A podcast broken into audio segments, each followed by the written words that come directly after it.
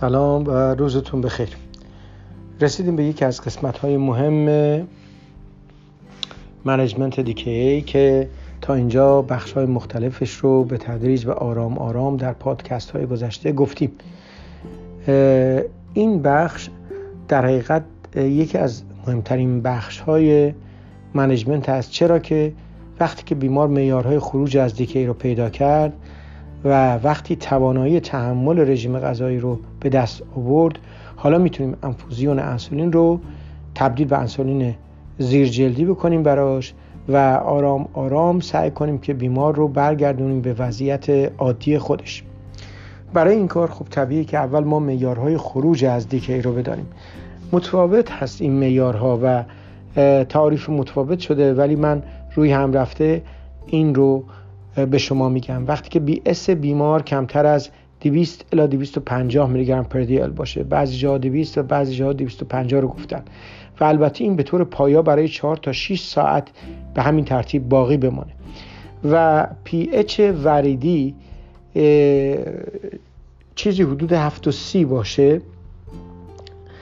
و آنیون گپ فرد هم نرمال بشه و بایکرب هم به چیزی حدود 18 و بیشتر از اون برسه اون موقع ما می‌تونیم بگیم که بیمار معیار خروج از دیکی رو داره. البته یادمون هست که ما وقتی که راجع به اچ وریدی صحبت می‌کنیم می‌تونیم برای در حقیقت تخمین پی اچ شریانی عدد 300 رو به pH وریدی اضافه بکنیم و اون می‌تونه تخمینی از pH شریانی ما برای ما باشه باشه. بنابراین نیاز نیست که حتما ما arterial blood gas برای بیمار بگیریم که خودش مشکلات و خطرات و عوارض خودش رو داره. و به همین venous pH بسنده می‌کنیم. خب به این ترتیب ما وقتی که این معیار رو پیدا کردیم حالا بیمار جایی است که باید ببینیم توانایی خوردن داره یا نداره. اگر بیمار توانایی خوردن هنوز به طور کامل به دست نیاورده بهتر انفوزیون انسولین ما رو ادامه بدیم. اما اگر بیمار توانایی خوردن غذا رو به دست آورد و تونست غذا رو تحمل بکنه و به حدی که بتونه خودش رو اداره بکنه به غذا خوردن بیفته و احساس ضعف واقعی براش ایجاد بشه و تهوع استفراغ نداشته باشه حالا می توانیم تصمیم بگیریم برای اینکه انسولین کوتاه اثر یا سریع اثر رو همراه با انسولین بازال حالا چه MPH باشه یا چه آنالوگ های طولانی اثر باشن به بیمار به صورت زیر جلدی تزریق بکنیم. این مسئله خیلی مهم است که حداقل یه دو ساعت هم پوشانی انفوزیون انسولین باید صورت بگیره با این تجویز تا در این مدت اون انسولین کوتاه اثر یا سریع اثر کار خودش رو شروع بکنه و احتمال برگشت بیمار برگشت بیمار به دیکی کم بشه. حالا اگر این بیمار توانایی کامل خوردن رو هنوز نداشت بازمون بازم یادمون خواهد ماند که بهتر این است که این انفوزیون رو ادامه بدیم تا بیمار کاملا استبل بشه.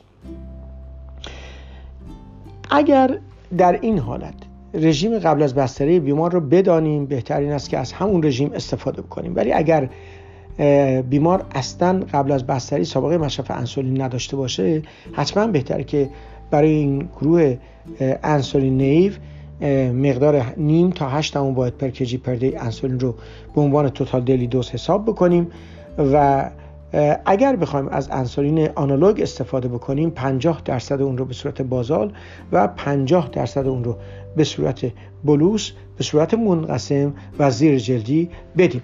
از اون ور اگر از انسولین کامرشنال بخوام استفاده بکنیم می‌تونیم توتال دیل دوزی که برای بیمار حساب کردیم رو به صورت دو سوم قبل از صبحانه یک سوم قبل از شام بهش بدیم و از اون دو سوم قبل از صبحانه دو سومش رو NPH و یک سوم رو regular بهش تجویز کنیم و از یک سوم قبل از شامش هم حدود یک دوم NPH و یک دوم regular تجویز کنیم. یادمون باشه میزان total daily dose انسولین بعد از DKA به علت بالا بودن از سطح counter regulatory hormone ها ممکن است به یک حتی در بعضی موارد تا یک و واحد per kg per day هم برسه. بنابراین ما باید توجه داشته باشیم که یک بیسی هست که برای بیمار میدیم.